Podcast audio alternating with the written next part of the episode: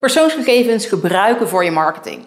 Vooral voor retentie en remarketing, bijvoorbeeld op social media of uh, voor je e-mailmarketing bijvoorbeeld. Hartstikke handig. Maar mag het eigenlijk wel? Charlotte, de social media jurist van Nederland. Je hebt op een manier persoonsgegevens verzameld. Namen en e-mailadressen voornamelijk. Dat kan zijn van bestaande klanten of van potentiële klanten. Bijvoorbeeld omdat ze een keer een brochure hebben opgevraagd of uh, zich hebben ingeschreven voor de nieuwsbrief of op een andere manier een persoonsgegevens hebben achtergelaten. Of misschien wel omdat je het gewoon ergens gekocht hebt. Maar hoe mag je die gegevens nou verder nog inzetten? Kijk, de AVG staat op zich direct marketing toe.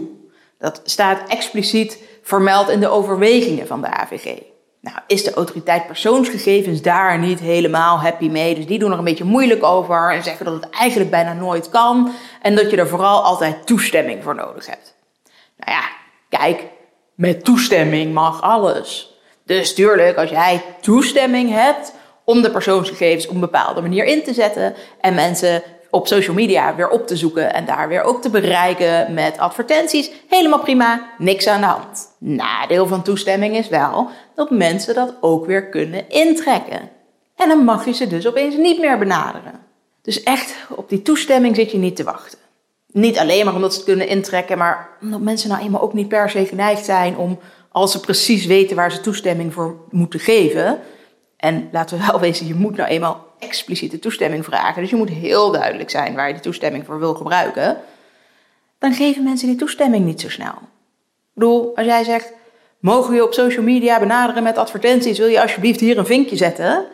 Um, ik weet niet, maar ik denk dan, nou, laat maar zitten. Ik zoek jullie zelf wel op als ik wat van jullie wil hebben.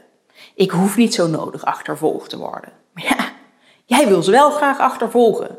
Je wil namelijk zichtbaar blijven. Dus je wil advertenties blijven tonen. Je wil mensen op kunnen blijven zoeken. En hoe gerichter, hoe beter.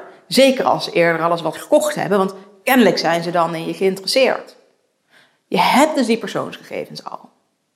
Als je er geen toestemming voor hebt, mag je ze dan inzetten voor die retentie en voor die remarketing.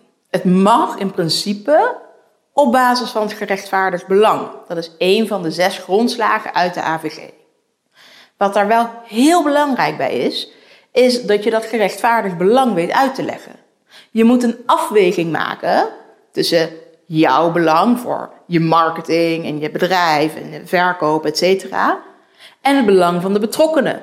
Privacybelang, eh, het recht om niet zomaar zo achtervolgd te worden, et cetera. Dus moet je eigenlijk ook weten hoe erg breek je nou in op die privacy, hoe erg is het wat je doet, hè, hoe erg raak je iemand in die persoonlijke levenssfeer, zeg maar.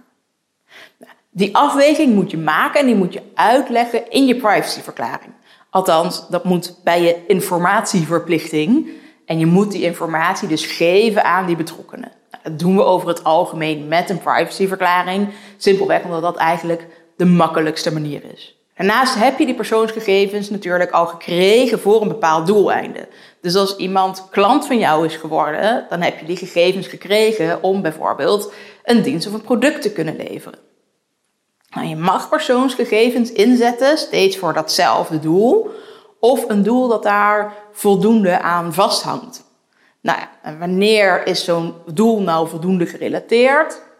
Dat hangt er ook vanaf wat zo'n betrokkenen nou had mogen verwachten hadden ze mogen begrijpen dat als ze klant zouden zijn geworden, dat ze dan ook meteen achtervolgd zouden worden met die advertenties. Kijk, het is natuurlijk wel zo dat dat nu heel erg vaak gebeurt.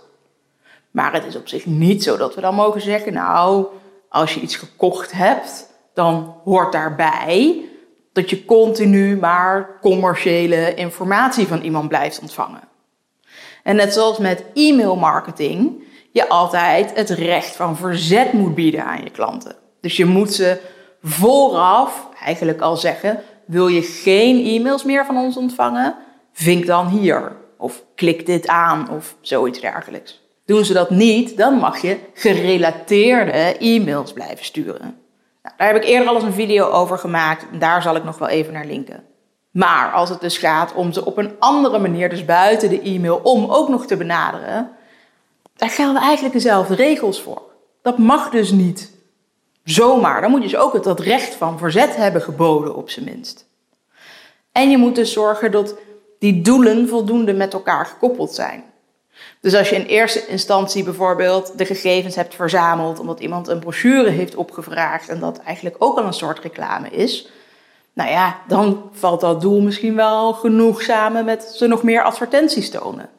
Maar iemand die iets gekocht heeft en die je daarna advertenties wil tonen, die doelen liggen misschien net wat te ver uit elkaar. Het lastige hierbij is dus dat de autoriteit persoonsgegevens hier super, super streng op is.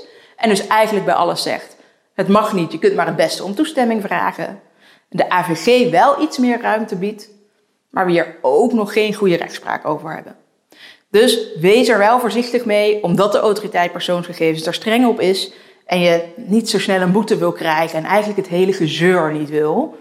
Maar ja, ik snap ook wel weer dat je misschien niet 100% aan de veilige kant wil zitten, omdat het je dan al helemaal niks meer oplevert. Hoe dan ook, heel veel succes. Wil je hier nou verder over praten? Wil je hier een goed plan voor hebben? Boek dan vooral even een oploskoffie via www.oploskoffie.nu. Dan gaan we samen zorgen dat we hier een goed plan voor opzetten en duidelijk aangeven waar de grenzen liggen en wat jouw organisatie wel of niet kan doen op het gebied van retentie en remarketing.